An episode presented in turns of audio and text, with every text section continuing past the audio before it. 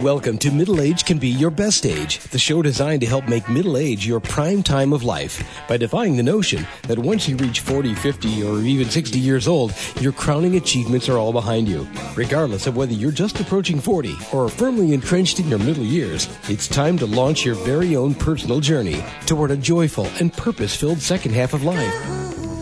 Each week, host Roy Richards, an expert on midlife renewal and author of A Midlife Challenge, Wake Up, will discuss the challenges common to middle age and help guide you to a brighter tomorrow. Now, here's Roy. Well, hello, and welcome to this week's edition of Middle Age Can Be Your Best Age. As we launch a new year, let me begin by asking you two questions. Do you want to live your life fully and to have the greatest positive impact that you can? Indeed, doesn't that prospect sound far more appealing than just getting through the remainder of your life with no particular point or purpose? And I'm quite certain, like me, you will answer both of these questions in the affirmative. The problem for so many of us, we want our lives to have meaning, but we're not uh, sure, just sure, uh, sure, just where to start. And we may not even fully understand what it means to live a life of meaning and we certainly could use some tips on how to bring more uh, meaning into our lives. And today I have the perfect guest to help in our search for a meaningful life. And my guest is author and philosopher Bob Lichtenberg, PhD, who has compiled more than 13,000 pieces of advice on how to make meaning, as in positive impact, on the quality of life for you and for others around you and Professor Bob wrote down dozens of these life changing ideas on index cards that he carried around in his shirt pocket for more than 30 years. And we're not going to discuss all 13,000 tips on today's program, but I'm going to ask Bob what it means to have a life of meaning and to share a few of his most essential tips. And here are Professor, uh, Professor Bob Lichtenberg's background and qualifications he has a master's and PhD degrees from Tulane University in New Orleans and has taught philosophy for over 40 years at various colleges.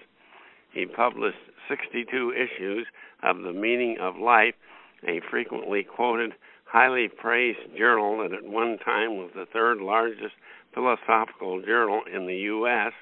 He currently reviews plays and has reviewed and written about all the arts in different publications and he uh, leads a monthly discussion group for 27 years uh, on making meaning and the philosophy of daily life, currently held at his home in Chicago, free and open to the public. And he's author of several books, including his latest that we'll preview today, published last July Tips for Making Meaning. And hello, Professor Bob. Welcome to Middle Age Can Be Your Best Age. Oh, thank you, Roy. Good to be here. Glad to be here. Well, let's start at the beginning. Please give us your definition for the term meaning. Why do uh, we need to make more of it uh, for others and for ourselves? That's a great starting point, as always, to define terms, especially ones that are as ambiguous as meaning, as I myself have used that term in 80 different senses in my writings. I, I wrote them down. Um, uh, but uh, to get to your question, the um, I would define I define meaning as um, having a positive impact. Uh, uh, meaning can be negative, but we don't usually use that word yeah. in that sense, and I don't use it in that sense myself. No, we either. certainly don't want to make negative meaning for others or no, ourselves. No. no, although meaning can be that. There's plenty of meaninglessness in the world. For example, death. You know, yeah. those are very hard to deal with. But uh, I'm I'm talking most about positive meaning, having a good impact. That's how yeah. I define it, and having good relationships, good effects, doing the most good you can with your little life. Well, it, it, this was very interesting to me. When did you first become inspired to study and write about making meaning? I know it was uh, shortly after the birth of your son. Right. Yeah, it was a, kind of a dramatic time. I had just been uh, let go by a major university, who I won't name, uh, and I was feeling kind of down about that, yeah. you know, and uh, and I looked at my young son and the decided that um, I just wanted to have my life have meaning for him and and for the, my family and for others. That's that's what I wanted. And the word caught on. I thought it, it's a word that hadn't been used much and could use much development. Yeah. So that's when I began at that dramatic moment to well, study in a, pri- in a prior book, Making Meaning, you present eight main sources of meaning for our lives. Can you uh, run through these sources? I thought they were very good. Yes, surely I'd be glad to. Uh, the first one is having good quality relationships yeah, to other people. That's most likely to produce happiness if you could find that. But we're at the mercy of other people there. I'm going to have to keep these brief. yeah. uh, the second source of meaning is to have a sense of community with other people. Yeah. You know, a caring group in which you're active and involved. Um, the, the, the next uh, source of meaning is um, have uh, meaningful dialogue or discussion or talk, not just trivia or chit chat. Yeah. Um, but talk weather. about ideas, not not abstract or intellectual yeah. ones, but intelligent yeah. ones. Fourth source of meaning, a very important one, is to find fulfilling work because that's yeah, where we're going to use most of our energy and time. I can certainly um, second that. I had a few jobs that I just despised and uh, impacted my whole life. I couldn't really enjoy life when I wasn't enjoying what I was doing for a living. But uh, yeah, it's a big part of our lives. It's a big source of making meaning. Hopefully, we we can find fulfilling work, but it's very difficult. Most jobs just are just things that need to be done. Yeah, yeah, and that's not fulfilling. Um, next source of meaning number five is um, to search for intangible ideas. Mean, these are things that are abstract that you cannot touch. Oh. Um, but they could have a lot of meaning. For example, the example I'll give is love. You know, uh, to to know what love is. Yeah. and, and uh, uh, other ideas too are justice and goodness, truth, and you know, I, big ideas like that, very difficult to be sure, but it could be a big source of meaning if you could sink your teeth into yeah. them. And then, um, and uh, this, this, I believe it's the sixth one. Source of meaning is uh, to seek God and seek, uh, you know, His whether whether there is a God or not. To um, construct your own arguments for God because a lot of time would be involved there if the Western religions are true. They say we'll live forever in happiness with God. Yeah. But uh, uh, we need to know whether this is um, a true intangible idea or not, and uh, think about the arguments uh, uh, or proofs, evidence for God. The main one would be that there has to be a creator of the universe. Yeah. Even the Big Bang started only yeah definite time, 14 point, uh, I believe it's 13, I'm sorry, 13.7 billion years ago, but still before that there was nothing. So that's the creator argument uh, is still a pretty strong argument for God's existence. Then the, the last one is probably the least significant, but for many people, maybe the most significant, unfortunately. And what's that? oh, um, yeah, it's uh, it's art, finding meaning in art. Um, yeah, you're right. Yeah, it should should be important, but for a lot of people, it's too much. For them, that's why I put it last. But really, art is nothing but the expression of emotions, you know, and that's all art does. It expresses profound feelings of happiness and joy. Well, no, At the I was thinking point, of material possessions was the one I was thinking of. So yeah, many uh, people cover. Oh yeah, I did skip that material possessions. Yeah. I'm sorry about that. Yeah, material possessions is definitely a source of meaning because you need them to survive, but they don't lead to our prosperity. No. And uh, they're uh, rather short-lived too. People yeah. find they're happy when they buy something major, but they're only happy Until for your neighbor short. buys a more expensive car, and then yeah, you have to go out and. Uh, that makes them happy, but it's only for a short period of time. Yeah. You know, it doesn't last, and then then they're looking for something else to buy.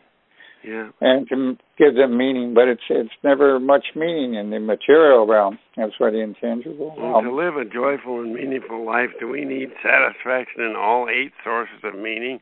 For example, Well, no. your life have meaning if you have great relationships and a strong sense of community, even though you don't like your job and maybe don't have a lot of material possessions? Do We don't need all eight, or uh, No, no, you don't need all eight. It'd be better if you have all eight, of course, but you don't have to have all eight. You could have um, unfulfilling work, but still um, get all the other sources of meaning when you're not at work. Uh, yeah, And that would be a highly meaningful life. For, yeah, for it's kind of hard to do if you have to work 50 hours a week. But Yeah, and commute a lot. Yeah, as many of not us to mention do. that.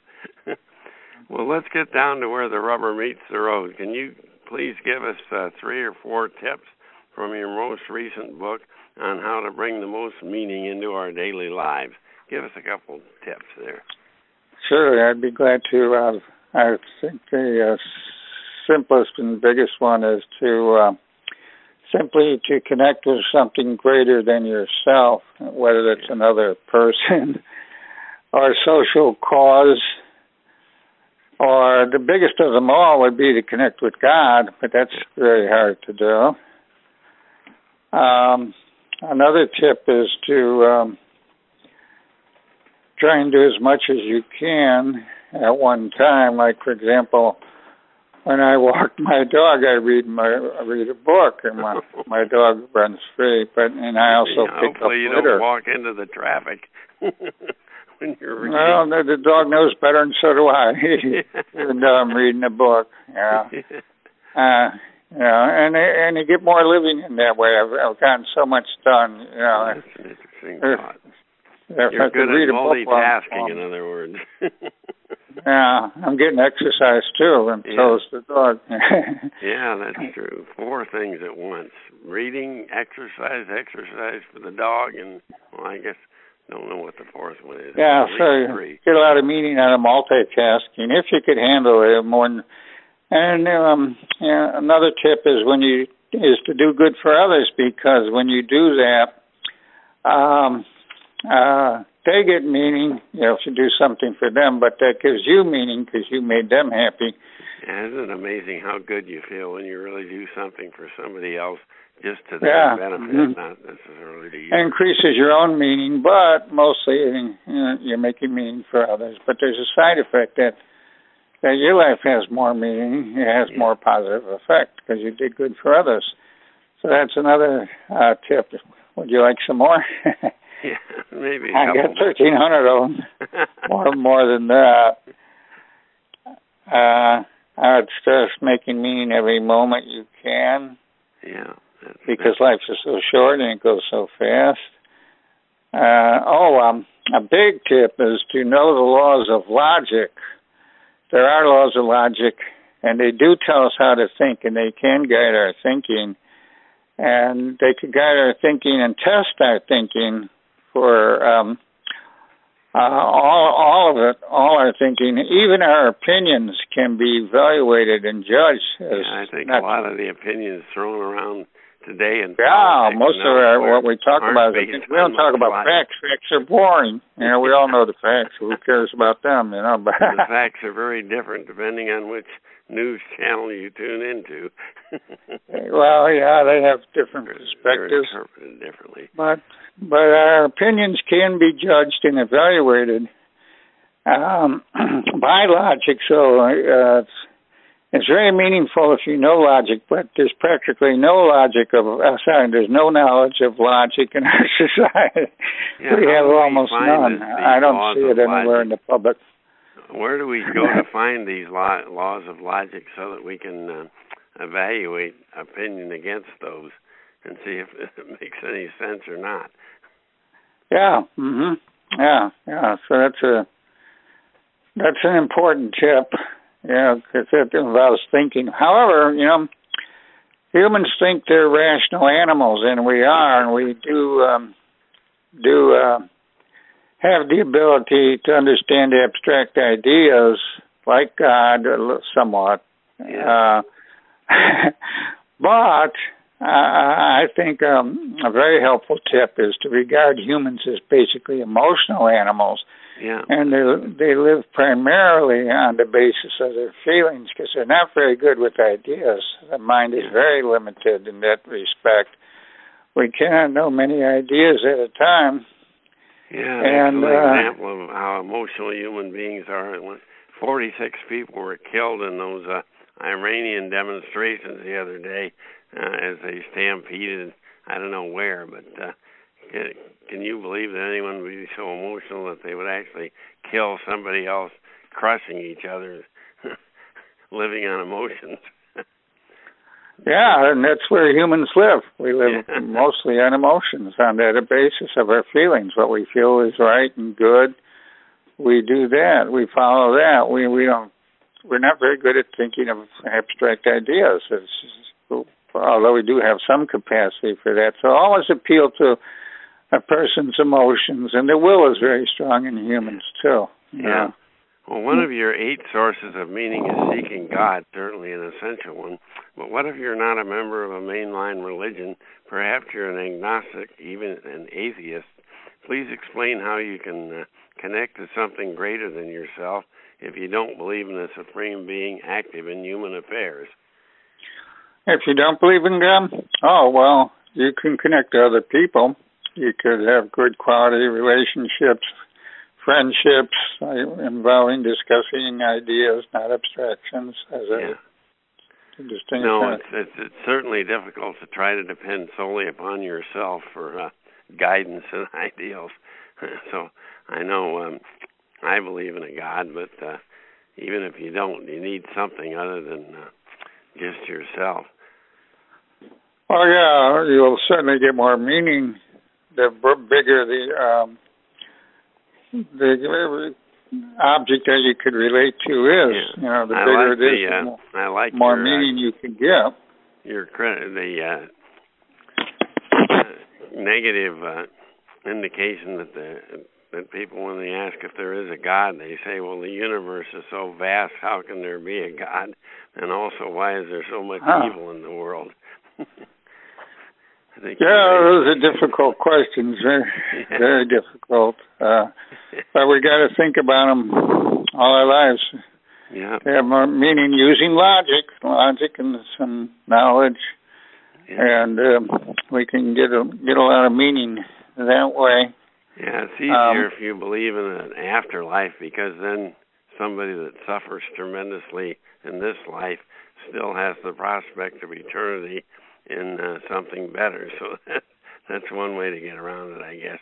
And uh, in terms of uh, the size of the universe, it's really beyond the human grasp to imagine a God over the entire universe, or even a universe that never ends.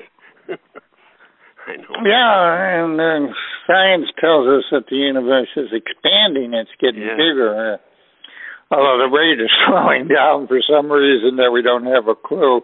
Yeah. But um, but the universe is expanding, but that raises the question: what what what and what uh, what what is it expanding into? Yeah, that's what I always wondered. What's the other empty side of the space, universe? but it is empty space. That's the universe. Most of it is empty space. Well, okay, So that's a let's- real let's- difficult question. It's fun to back to think about. One will never understand, I'm Yeah. sure. Our intellects are just too puny, Yeah. puny to understand that. Let's come back down to earth and say I'm 48 years old and I've basically been running my life on empty. Uh, in the early 20s, I may have had dreams of making a real difference in the world, but I've long since faded away uh, through the daily pressures of earning a living and raising three children. My kids are teenagers now, and they all know uh, more than I do. They think, and they no longer pay much attention to my wife and my uh, my spouse and me. And at work, I have reached a plateau far short of where I thought I'd be at this age. And basically, I'm taking it day to day, waiting for retirement that is still about 17 years away. And this isn't really me, by the way. this is an assumption. And I don't. Um, I'd like to bring meaning back into my life and have a positive impact on the lives of my spouse and kids and on others. Uh, but I don't have the foggiest notion of how and where do I start. Oh, that is a very complicated uh, question and problem. Um, uh, and it takes me many pages uh, in my um, first book to answer that question. I guess they start by reading your book, then, right? oh, sure. No, I wouldn't disagree with that at all. But basically, I would try to answer it here by saying you should try and do as much as you can um, to show that you love them. And love is giving, giving to others. But um, you're uh, not expecting anything in return. That's the highest form of love. Yeah. Aim for that, strive for that, give to others. Give them what they need, not what they want. Big difference there. as much as you can determine it, which is not easy, certainly. As yeah. I said, it took, took me many pages to answer that question. Um, and it's, it's uh, I hate to say this, but it's going to be different in every case. You know, yeah. I can't really make that specific. It all depends on the other person and um, um, what they what they true what they like, and so what they truly need. And, well, tell us a little bit about your 2019 book, your latest tips for making meaning. Uh, for whom is this written, and what's the most important message you'd like readers to take away from it? Well, it's written for um, everyone, but mostly, oh, I hope everyone, but I, I don't think it will um, appeal to people who haven't had college education. Yeah. You need but you need to have for that. You professional psychologists or uh, philosophers.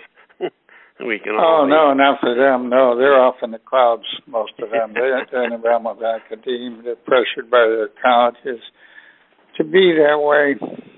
Um, you know, which is not good. Uh, uh, but what, I'm sorry. What was your question? I got away. Uh, I'm not. Uh, should uh, the book be read uh, along with your outstanding 2016 book, Making Meaning?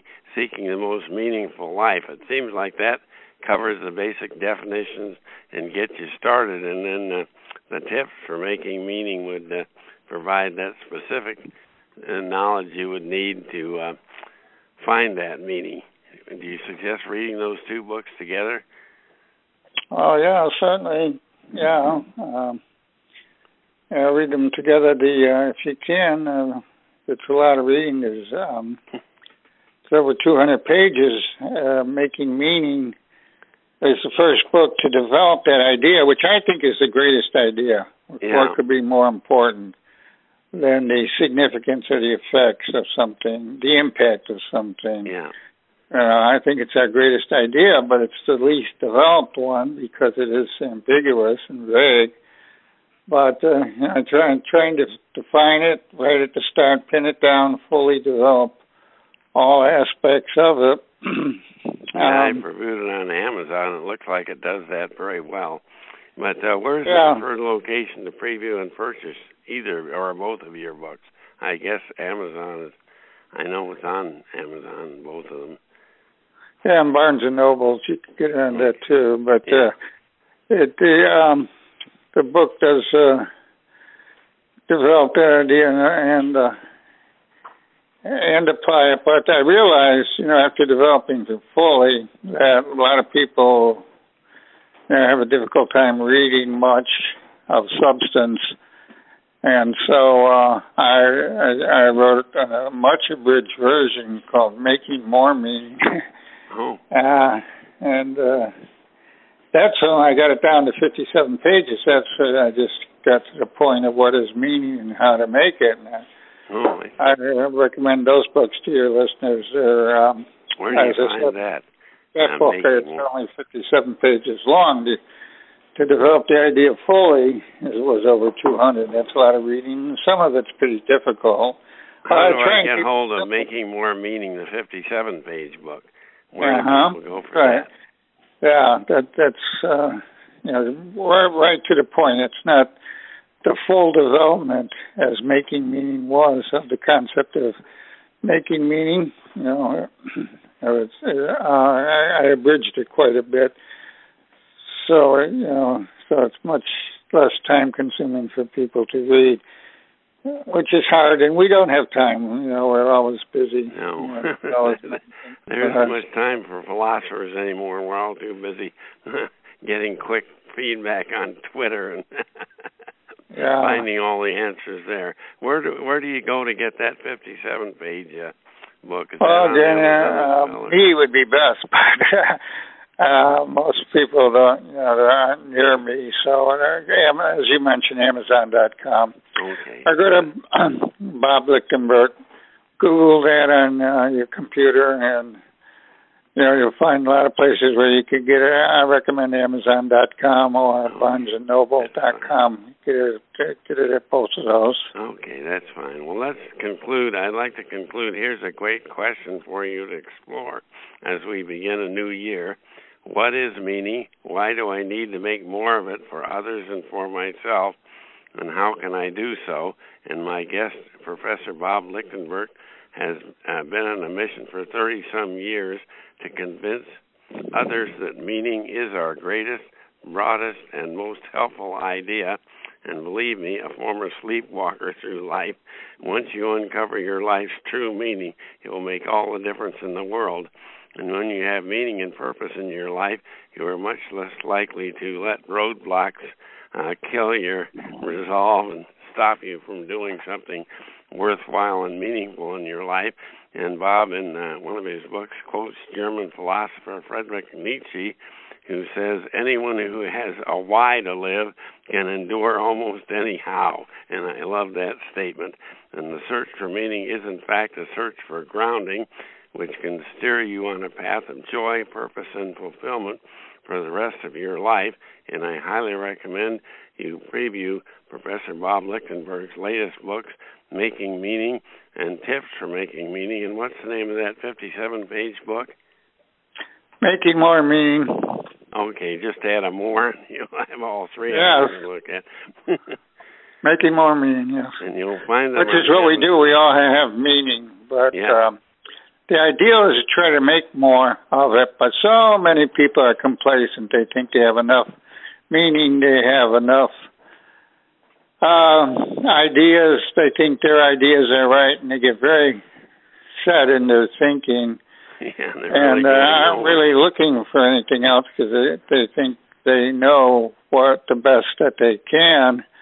But really, there's a lot more that we need to know about meaning and how to make it. You just got to want to do it. I think is the main yeah. main thing, or feel feel that uh, you want to do it. And making meaning, Roy, is uh, something that will definitely is uh, the thing. If you make meaning in your life and make more meaning in your life, then you will certainly have a happy life. And that's yeah. what most of us want to feel. We want to feel happy in our lives. And, um, and also we, bring joy to those around us. That nihilism and yeah, and joy is a bit strong, but it's not going to cut it. It would be difficult to make a lot of joy, but for others, but we can help to make lives more meaningful by just by being friendly and helpful and considerate, stuff like that. It's all in my books in in much detail. But I hope it's clear because I I re- revised it many times. Uh, revised my um, books, made them clearer and simpler because it, it's not an easy subject, not an easy topic. It's the hardest thing in life. yeah. And, well, thank you so much, abstract, Professor too. Bob for today's introductory lesson in meaningsology. yeah. That's a new study. Have time to talk about it further. We could talk all day and all night on the subject of meaning. Oh, that'd be a lot of fun. Thanks so much for joining us today.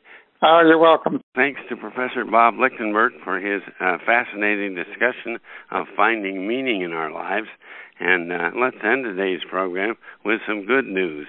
Um, I know all you Generation Xers out there, you're now all middle aged, 40 to 55, according to the experts.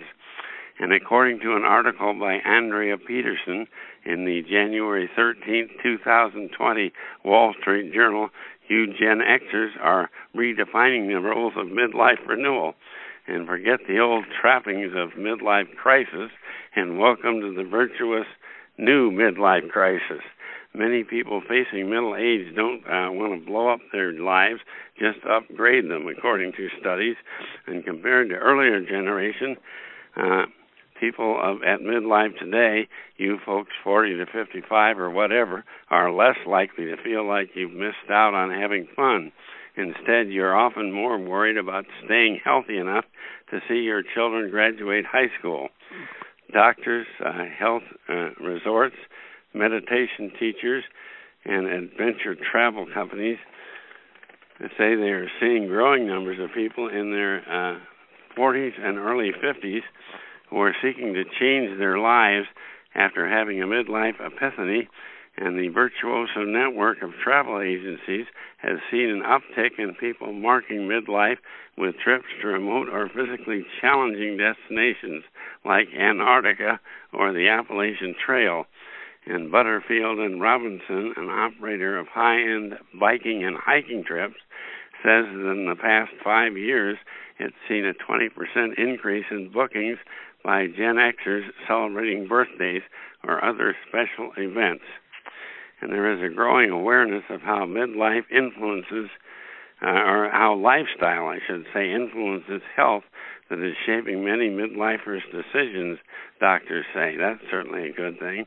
More research has shown how diet and exercise, we talk about this all the time, how they can play a role in the prevention of diseases such as cancer, heart disease, and even dementia. Information that may be spurring middle aged patients to turbocharge efforts to improve their health, uh, says Robert McLean, uh, president of the American College of Physicians and Canyon Ranch, which operates destination spa, spas and other preventative health care services, says it is seeing more midlife clients who are beginning to feel the signs of aging. There's the general sense that I can't get away with what I used to get away with, or it's uh, the personal wake up call. I've had some of those myself. The cholesterol reading, the high blood pressure, the being overweight, says Jim Eastburn, Canyon Ranch's corporate director of transformational wellness. Middle aged guests also have a greater sense of urgency around mindfulness, he says. In response to demand, the company has added several new spiritual wellness services in the last couple of years, including one titled Cultivating a Life of Purpose sounds a lot like uh, Dr. Lichtenberg's work, doesn't it? A.J. Schneider can pinpoint the exact moment his virtuous, uh, virtuous midlife crisis began. It was two years ago when he was 46 and he was attending the funeral of a high school classmate in his hometown of Buffalo, New York. When somebody you know well who is your age passes away, you get pretty introspective, said Mr. Snyder, an executive vice president of Wheaton Van Lines in Indianapolis.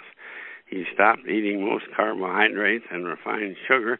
He practiced intermittent fasting, only eating for a limited number of hours each day, and he took up running. He's lost 42 pounds and no longer has to take Lipitor, he says. Now Mr. Snyder looks forward to celebrating his daughter's high school graduation by climbing a mountain or going skiing or something like that, he said. Midlife is the age when most people kind of sit back and say, Well, now that I'm all grown up, what do I really want to be? says Jerrold Lee Shapiro, a professor of counseling psychology at Santa Clara University in California. People begin to rack up losses of their parents' professional dreams, the ability to fit into their skinny jeans, and health problems can emerge, and you can become more aware that time is limited. This midlife reevaluation is healthy and normal, Dr. Shapiro says, and I'll certainly second that. It becomes a full on crisis only when people don't deal with the rebalancing very well or feel like they can't make things better and that they're destined to a deterioration the rest of their lives. Then it becomes a crisis. On her 50th birthday, Kai Jackson started a life bucket list. Not a bad idea. take a woodworking class, learn a good joke, read every book that won the Pulitzer Prize for fiction, and run marathons in all 50 states are among the entries. That last one's a little harder than reading those books, isn't it? well, she's currently uh, logged races in 32 states, and she keeps the list on her phone and checks it regularly. I try to really stay focused on the goals, says Miss Jackson, now 51, and a stay at home mom in Austin, Texas. Ms. Jackson says her experience volunteering at a nursing home and working with seniors uh, with dementia has given her a sense of urgency. It gives me some perspective that there is no guarantee of how we are going to end up or when it is going to happen. I really think time is short, she says, and in uh, and her midlife goals have to fit into her life as a busy married mom with two children. We're going to talk about uh, dealing with motherhood and having a full life next week with our guest. She has two children, ages 13 and 14. She says, I can't leave my husband, not logistically, she jokes. I can't go out and buy a two seater car because I have to drive kids around. The biggest goal on Ms. Jackson's list is to hike the entire 2,190 mile Appalachian Trail, something she plans to do when her younger child graduates from high school, and she's already picked out her trail name. The monikers hikers choose for themselves Sweetwater. Well, go for it, Sweetwater. I hope you make the whole 2,190 miles. And so, would you like some assistance in your own uh, re examination and reviving your life at midstream? Well, may I suggest my own book, A Midlife Challenge Wake Up by Roy C. Richards.